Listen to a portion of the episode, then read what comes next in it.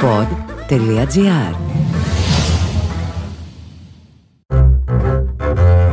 Το Αθηνόραμα διαβάζει τα podcast. Να ένα βιβλίο. Ένα podcast με τις σκέψεις του συγγραφέα Κώστα Κατσουλάρη για βιβλία που διάβασε.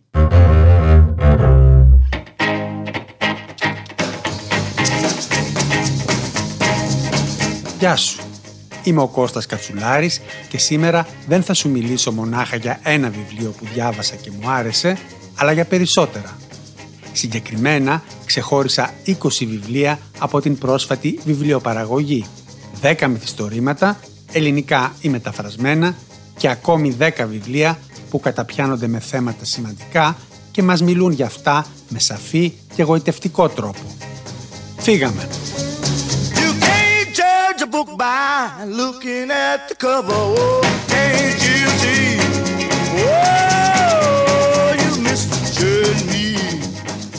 Ξεκινώ λοιπόν με το τελευταίο μυθιστόρημα της Σώτης Τριανταφύλου, που έχει τίτλο «Σικελικό Ιδίλιο». Η Σώτη Τριανταφύλου έχει αποδείξει ότι γνωρίζει να κινείται με άνεση και πιστικότητα σε διαφορετικά μέρη και σε διαφορετικές εποχές. Από τις παγωμένες παρυφές της Σοβιετίας στο Σπάνιες Γέες, στην Γεωργία της δεκαετίας του 80 στο Λούνα Πάρκ στο Ιερό Βουνό, ενώ παλιότερα μας έχει μεταφέρει στην Αγγλία με τις σουφραζέτες ή στη Ρωσία στα χρόνια του Λένιν. Εδώ προσγειωνόμαστε στη Σικελία της δεκαετίας του 50. Εγκλήματα τιμής, μαφία, αλλά και ένα ειδήλιο διαφορετικό από τα άλλα συνθέτουν ένα μυθιστόρημα που έχει γραφτεί με πολύ κέφι και υποδόριο χιούμορ. Το σικελικό ειδήλιο της Σώτης Τριανταφύλου κυκλοφορεί από τις εκδόσεις Πατάκη. Σε τελείως άλλο κλίμα, ο Θεσσαλονικιός συγγραφέας και δάσκαλος Τάσος Παπαναστασίου γράφει ένα αστυνομικό μυθιστόρημα με κοινωνικές και ιστορικές προεκτάσεις. Τίτλος του «Η σιωπή δεν σε κρατά ζωντανό». Κέντρο της δράσης, στο παρόν και στο παρελθόν, η πόλη του, η Θεσσαλονίκη, ενώ σημαντικό ρόλο στην εξέλιξη της πλοκής διαδραματίζει η ιστορία του εκτοπισμού και τελικά της εξόντωσης της μεγάλης κοινότητας των Εβραίων της Θεσσαλονίκης. Όπως είπα και πριν, το μυθιστόρημα είναι με ένα αστυνομικό, με κεντρικό ήρωα και πάλι, όπως και στο πρώτο βιβλίο του Τάσου Παπαναστασίου, τον αστυνόμο Απτόσογλου, αλλά ξεφεύγει από τα στενά όρια του είδους. Το «Η σιωπή δεν σε κρατά ζωντανό» κυκλοφορεί από τις εκδόσεις Μετέχμιο.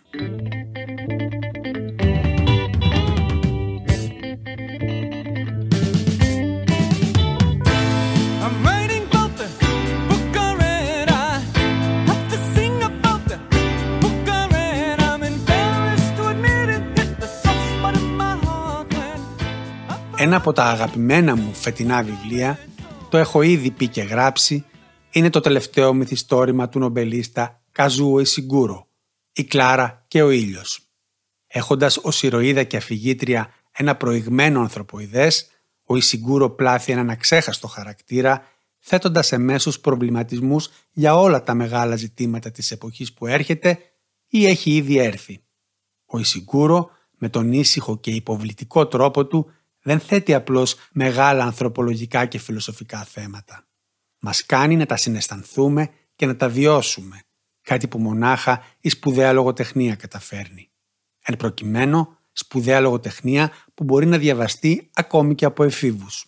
Η Κλάρα και ο ήλιος του Καζού Εσιγκούρο σε πολύ προσεγμένη μετάφραση της Αργυρός Μαντόγλου κυκλοφορεί από τις εκδόσεις Ψυχογιός. Για το Σάγκη Μπέιν το πρώτο μυθιστόρημα του Σκοτσέζου Douglas Stewart σας έχω μιλήσει με ενθουσιασμό πολύ πρόσφατα, αλλά δεν θα μπορούσα να μην το συμπεριλάβω σε μια τέτοια λίστα από προτάσεις. Ο μικρός Σάγκη, μαζί με την αλκοολική μητέρα του Άγνες, είναι ένα συγκινητικό σπαραξικάρδιο δίδυμο, από τους πιο εντυπωτικούς χαρακτήρες που διαβάσαμε τελευταία. Ταυτόχρονα, το μυθιστόρημα είναι ένα σκοτεινό πορτρέτο της Γλασκόβης αλλά και της Μεγάλης Βρετανίας στα χρόνια του θατσερισμού. Το Σάγκη Μπέιν του Douglas Stewart κυκλοφορεί από τις εκδόσεις Μετέχμιο και σε συλλεκτική χαρτόδετη έκδοση, πολύ όμορφη, σε μετάφραση της Σταυρούλας Αργυροπούλου. Μετέχμιο Pocket Μικρά, οικονομικά, συναρπαστικά. Φέτος το καλοκαίρι οι αγαπημένοι σας ήρωες χωράνε στην τσέπη σας και πάνε μαζί σας παντού. Μετέχμιο Pocket. Τα βιβλία της κάθε στιγμής. Σε όλα τα βιβλιοπολία από τις εκδόσεις Μετέχμιο. Everybody wants to be a cat Because the cat's the only cat who knows where it's at Αλλάζοντας εντελώς κλίμα και θεματική, ο Γατούλης πέθανε. Είναι ο τίτλος ενός πολύ τρυφερού και μεστού βιβλίου που έγραψε ο Γάλλος δημοσιογράφος και συγγραφέας Ξαβιέ Ντεμουλέν. Μια οικογένεια πενθεί το θάνατο του γατούλη της και ανακαλύπτει, πέρα από τη θλίψη, τα ανεκτήμητα μαθήματα που πήρε από τη συμβίωση με το γοητευτικό ζώο. Η νουβέλα απευθύνεται προνομιακά στους γατόφιλους, αλλά θα συγκινήσει κάθε αναγνώστη με την απλότητα και την ειλικρινιά της. Ο γατούλης πέθανε του Ξαβιέ Ντεμουλέν κυκλοφορεί σε μετάφραση της έμπειρης και γατόφιλης Μαρίας Παπαδήμα από τις εκδόσεις Στερέωμα.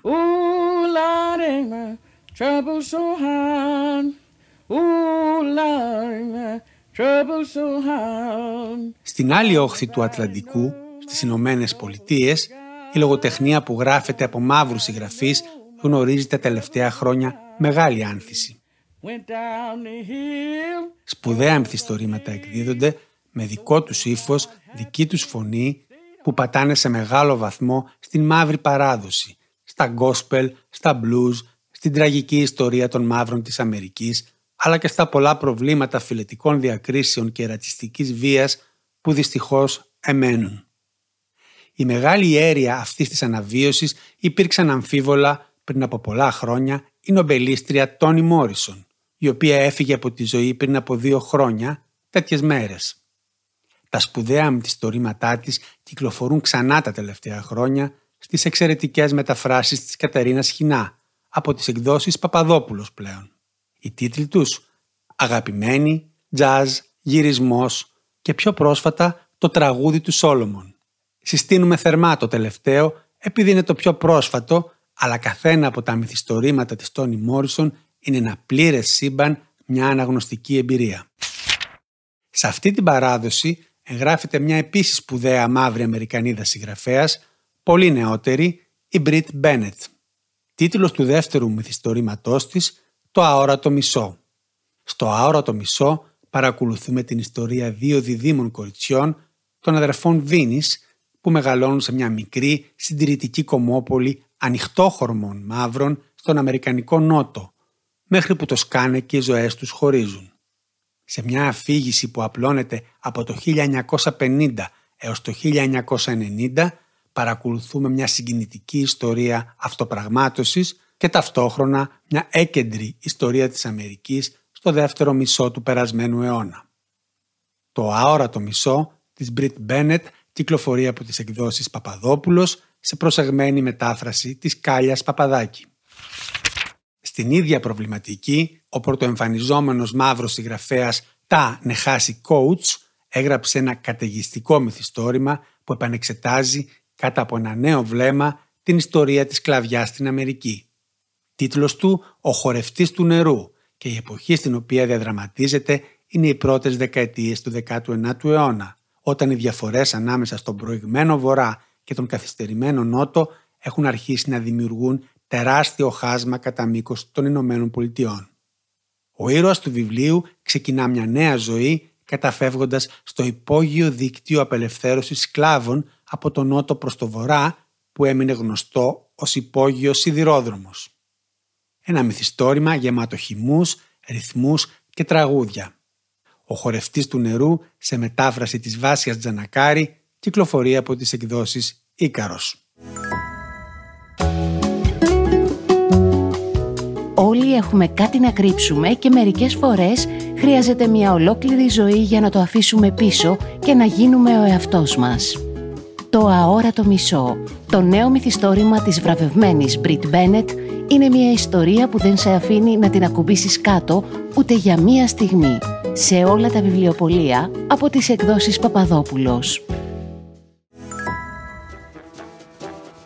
Zu Asche, zu Staub. Dem Licht geraubt. Doch noch nicht jetzt.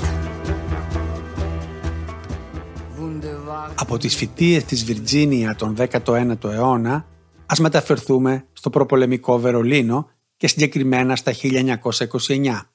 Το βρεγμένο ψάρι είναι το πρώτο από τα οκτώ μυθιστορήματα της σειράς βιβλίων του Φόλκερ Κούτσερ με ήρωα τον αστυνόμο Ρατ, που όλα διαδραματίζονται από το 29 μέχρι το 36. Ατμόσφαιρα παρακμής, ξέφρενα γλέντια, φωνικά και στο βάθος οξύτατες πολιτικές συγκρούσεις, καθώς το αυγό του φιδιού εποάζεται. Το βρεγμένο ψάρι του Φόλκερ Κούτσερ, όπως και ο βοβός θάνατος, το δεύτερο από τα μυθιστορήματα, κυκλοφορούν από τις εκδόσεις Διόπτρα σε μετάφραση του Τάσου Ψιλογιανόπουλου και έχουν αποτελέσει το υλικό για τη δημοφιλή γερμανική σειρά Babylon Berlin. Προς ανακάλυψη. Τέλος, στην κατηγορία των μυθιστορημάτων, ένα σύγχρονο κλασικό. Ο Άρχοντας των Μυγών του νομπελίστα William Golding κυκλοφόρησε για πρώτη φορά το 1954, αφού πρώτα κάμποσοι εκδοτικοί οίκοι το είχαν απορρίψει με τα βδελιγμίας. Ο λόγος; Ο Golding δίνει μια εντελώς διαφορετική εικόνα για την παιδική ηλικία, εμφανίζοντας μια ομάδα παιδιών να μετατρέπεται, ούτε λίγο ούτε πολύ, σε βάναυσους αγρίους, έπειτα από την παραμονή τους σε έρημο νησί για λίγο καιρό. Αυτός βέβαια είναι ο λόγος που το συγκεκριμένο μυθιστόρημα υπήρξε ένα από τα αγαπημένα του Stephen King, όπως εξομολογείται και ο ίδιος στον πρόλογο που μας εισάγει στην ελληνική έκδοση. Από όταν κυκλοφόρησε μέχρι και τις μέρες μας, ο Άρχοντας των Μυγών έχει προκαλέσει θυελώδεις συζητήσεις και αντιγκλήσεις επειδή εμφανίζει, λένε κάποιοι, τα παιδιά και μέσω στον άνθρωπο ως θεμελιωδός βάναυσο και κακό. Είναι όμως έτσι; Διαβάστε το και κρίνετε. Πρόκειται σε κάθε περίπτωση για κορυφαίο μυθιστόρημα. Στην καλέσθητη έκδοση που έχουμε στα χέρια μας από τις εκδόσεις Διόπτρα, τη μετάφραση έχει κάνει η Έφη Τσιρόνη. Είναι χαρισματικός, τον ακολουθούν τυφλά, το πληρώνουν ακριβά. Κάποια είναι αποφασισμένοι να τον σταματήσει, έστω και αν της τα πάντα. Ο συγγραφέας του παγκόσμιου best-seller, η σιωπηλή ασθενής, επιστρέφει με άλλο ένα κορυφαίο θρίλερ. Οι κόρες του Άλεξ Μιχαηλίδης, από τις εκδόσεις Διόπτρα.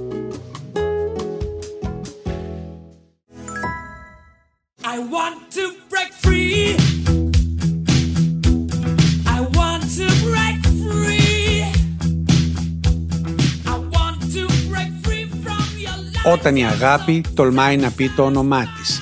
Είναι ο τίτλος του πολλαπλώς χρήσιμου βιβλίου που έχει γράψει ο μεταφραστής, ψυχοθεραπευτής, ακτιβιστής και συγγραφέας Λίο Καλοβυρνάς.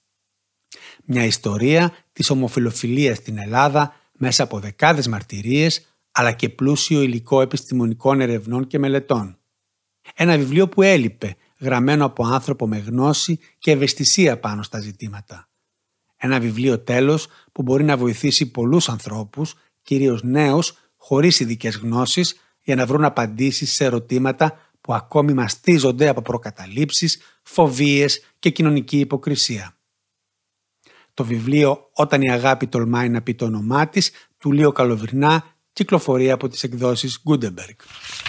Τα 200 χρόνια από την Ελληνική Επανάσταση μας πρόσφεραν φέτος την ευκαιρία για πολλές ζυμώσεις και ποικίλες εκδόσεις που σίγουρα έχουν συντείνει στην εμβάθυνση της συλλογικής μας αυτογνωσίας. Σε αυτό το πλαίσιο εντάσσεται και το βιβλίο με κείμενα του Κωστή Παπαγιώργη γύρω από το ζήτημα, με τον τίτλο «Κατάλοιπα του 21». Είναι μια σύνθεση κειμένων που προφανώς έχει γίνει μετά θάνατον από δημοσιεύσεις του συγγραφέας σε εφημερίδες και περιοδικά. Η ιδιαιτερότητα της ελληνικής ταυτότητας, η σχέση μας με την Ευρώπη και τη Δύση γενικότερα είναι μερικά από τα ζητήματα που θίγονται με τρόπο συχνά μαχητικό σε αυτά τα κείμενα. Ακόμη και αν διαφωνεί κανείς σε επιμέρους θέσεις ή και γενικότερα με τον Κωστή Παπαγιώργη, τα κείμενά του είναι όπως πάντα απολαυστικά, με θαυμάσια και παλόμενα ελληνικά, πλούσια σε ιδέες και συναισθήματα. Τα κατάλοιπα του 21 του Κωστή Παπαγιώργη κυκλοφορούν από τις εκδόσεις Καστανιώτη με εισαγωγή και σε επιμέλεια του καθηγητή ιστορίας Δημήτρη Π. Σωτηρόπουλου. Στο ίδιο κλίμα, όχι ιδεολογικά αλλά συναισθηματικά, κινείται ο σπουδαίος φιλέλληνας και γενικότερα σημαντικότατος συγγραφέας Πάτρικ Λι Φέρμορ στο βιβλίο του «Μάνι» που κυκλοφόρησε ξανά πρόσφατα σε νέα μετάφραση. Είναι το πρώτο βιβλίο που αφιερώνει ο Φέρμαν στα ταξίδια του στην Ελλάδα, γραμμένο το 1958, ενώ λίγα χρόνια μετά θα κυκλοφορήσει το εξίσου εμβληματικό Ρούμελι. Εδώ, στη Μάνη, ο συγγραφέας βρίσκει την αρχαία και τη χριστιανική Ελλάδα να συνυπάρχουν με ποικίλους και αναπάντεχους τρόπους. Ακόμη και μέσα από συμπεριφορές, όπως η φιλοξενία. Ένα σπουδαίο βιβλίο που κυκλοφορεί σε εξαιρετική μετάφραση του Μιχάλη Μακρόπουλου από τις εκδόσεις Μεταίχμιο. Σημαντικά ερωτήματα που διατρέχουν όλο το κριτικό αλλά και συγγραφικό του έργο θέτει και ο Δημοσθένης Κούρτοβικ στο βιβλίο του «Η ελιά και η φλαμουριά». Ήδη από τον τίτλο τίθεται το ερώτημα της ιθαγένειας ιδεών, στάσεων και συμπεριφορών, της συνομιλίας των σύγχρονων Ελλήνων με την Ευρώπη και τον κόσμο. Μέσα από το περίπλοκο και συχνά αντιφατικό πρίσμα της ελληνικής πεζογραφίας που γράφτηκε από τη μεταπολίτευση μέχρι περίπου τις μέρες μας, ο Κούρτοβικ παραδίδει ένα ευθύβολο και οξυδερκές βιβλίο που διαβάζεται και σαν μυθιστόρημα ιδεών. Η ελιά και η φλαμουριά του Δημοσθένη Κούρτοβικ κυκλοφορεί από τις εκδόσεις Πατάκη. Γενικό Βιβλιοπωλείο Πατάκη. Ένας φιλόξενος χώρος με 23 χρόνια λειτουργία στην καρδιά της Αθήνας με βιβλία όλων των Ελλήνων εκδοτών και των μεγαλύτερων ξένων εκδοτικών οίκων, εξαιρετικά χαρτικά, σχολικά βοηθήματα και παιχνίδια στις καλύτερες τιμές της αγοράς. Βιβλιοπωλείο Πατάκη, Ακαδημίας 65 ή βιβλιοπωλείοπατάκη.gr. Καλωσορίζουμε τους αναγνώστες.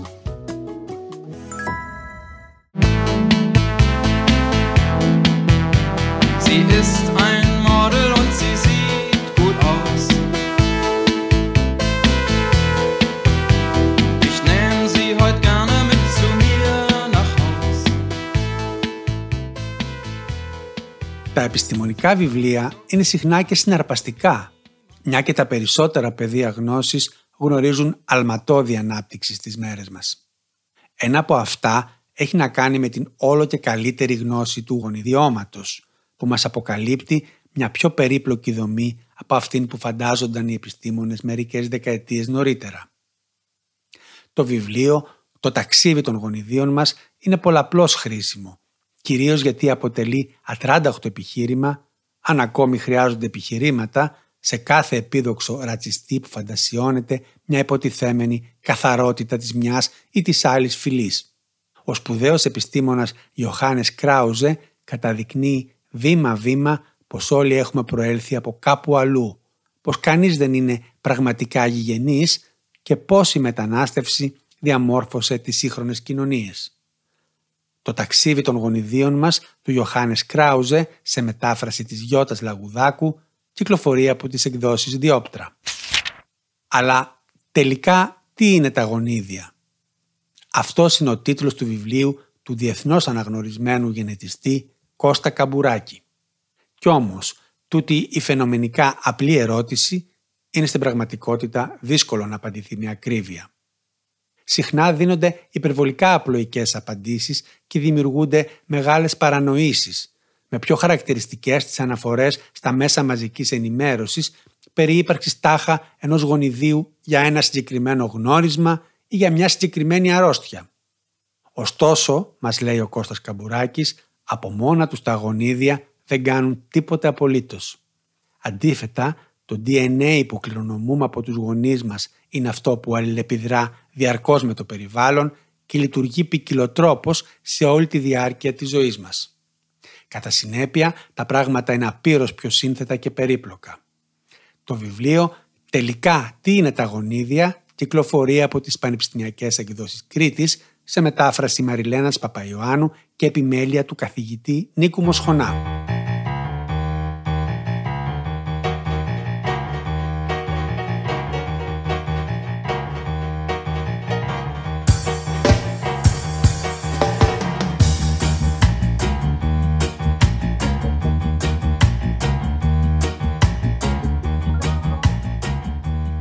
Για το αυτοβιογραφικό βιβλίο του αγαπημένου μας Woody Allen σχετικά με το τίποτα, έχω μιλήσει ξανά εδώ στο «Να ένα βιβλίο». Είναι μάλιστα ένα από τα πρώτα βιβλία που παρουσιάσαμε. Πρόκειται για ένα απολαυστικό ανάγνωσμα που που λειτουργεί και ως χρονικό της Νέας Υόρκης από τη δεκαετία του 50 μέχρι τις μέρες μας. Από το γενέθλιο Μπρούκλιν μέχρι τις ακριβές συνοικίες του Μανχάταν, ο Woody Allen σκηνοθετεί μια απομυθοποιητική αυτοβιογραφία, προβάλλοντας έναν άνθρωπο που το μόνο που τον ενδιαφέρει είναι να κάνει τις ταινίες του, ζώντας κατά τα λοιπά μέσα στη ρουτίνα που του επιβάλλουν οι μικρές καθημερινές ασχολίες του. Το σχετικά με το τίποτα κυκλοφορεί από τις εκδόσεις ψυχογιός σε γλαφυρή και χυμώδη μετάφραση του Γιώργου Ικαρού Μπαμπασάκη.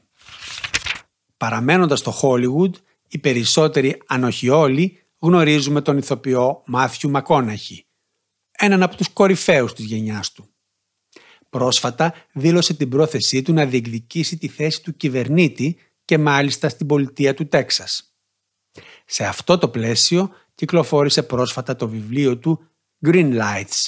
Άναψε πράσινο, φύγαμε, στο οποίο συμπεριλαμβάνονται σημειώσεις που κρατούσε σε μορφή ημερολογίου μέσα σε πολλά χρόνια και που αντιπροσωπεύουν το προσωπικό πιστεύω του. Κείμενα πλούσια σε αναφορές και ιδέες για ποικιλία ζητημάτων που αποκαλύπτουν έναν άνθρωπο καλλιεργημένο και ευαίσθητο. Το Green Lights «Άναψε πράσινο, φύγαμε» κυκλοφορεί από τις εκδόσεις Πεδίο σε μετάφραση χαριτωμένης Βόντα. Αν πάλι είστε από εκείνους που πιστεύετε ότι για την πανδημία ευθύνεται ο Bill Gates, ίσως δεν συντονιστείτε καλά με την επόμενη πρότασή μου. Το βιβλίο του Bill Gates λοιπόν με τον τίτλο «Πώς να αποφύγουμε μια κλιματική καταστροφή» έχει ιδιαίτερο ενδιαφέρον, πρωτίστως γιατί ο γνωστός επιχειρηματίας έχει ασχοληθεί με το θέμα σε τεράστιο βάθος. Οι προτάσεις του δεν είναι καθόλου οι συνήθεις και αναμενόμενες και αξίζει να συζητηθούν ευρύτερα. Ιδού η Ρόδος, λοιπόν. Το βιβλίο «Πώς να αποφύγουμε μια κλιματική καταστροφή» του Bill Gates σε μετάφραση Αντώνη Καλοκύρη κυκλοφορεί από τις εκδόσεις Πατάκη. Άφησα για το τέλος ένα ιδιαίτερο βιβλίο της ψυχαναλήτριας, ποιήτριας και αφηγήτριας Κλαρίσα Πίνκολα Εστές. Τίτλος του «Γυναίκες που τρέχουν με τους λύκους» ανάμεσα σε αφρικανικές ιστορίες, σε κέλτικους μύθους, σε τελετουργικά Ινδιάνων του Μεξικού και σκηνές από την ομυρική ποίηση, η Στές αναζητά και εντοπίζει την άγρια γυναίκα, την αρχετυπική θηλυκή ύπαρξη που εξακολουθεί να ανασένει ή και να γριλίζει ενίοτε κάτω από τα αδρανή υλικά του πολιτισμού μας. Ένα βιβλίο που από όταν κυκλοφόρησε στις αρχές της δεκαετίας του 90 έχει κάνει σπουδαία πορεία με μεταφράσεις σε όλο τον κόσμο. Στη χώρα μας, το «Γυναίκες που τρέχουν με τους λύκους» κυκλοφορεί σε πολύ προσεγμένη έκδοση από τις εκδόσεις «Κέλευθος» σε μετάφραση της Δέσποινας Παπαγιανοπούλου.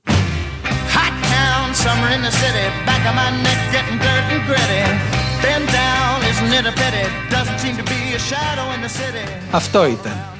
Είμαι ο Κώστας Κατσουλάρης. Μέχρι το επόμενο «Να ένα βιβλίο» Εύχομαι καλό και ασφαλές καλοκαίρι.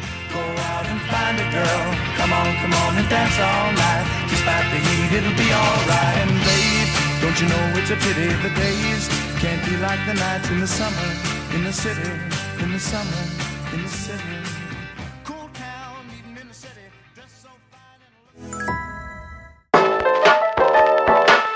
Αν θέλετε να διαβάσετε το podcast «Να ένα βιβλίο», αναζητήστε το στην ηλεκτρονική έκδοση του περιοδικού Αθηνόραμα. Παρουσίαση επιμέλεια Κώστας Κατσουλάρης. Παραγωγή Ελεάνα Παπαδοκοστάκη. Ηχοληψία μοντάζ Μάριος Πλασκασοβίτης. Γιώργος Βαβανός.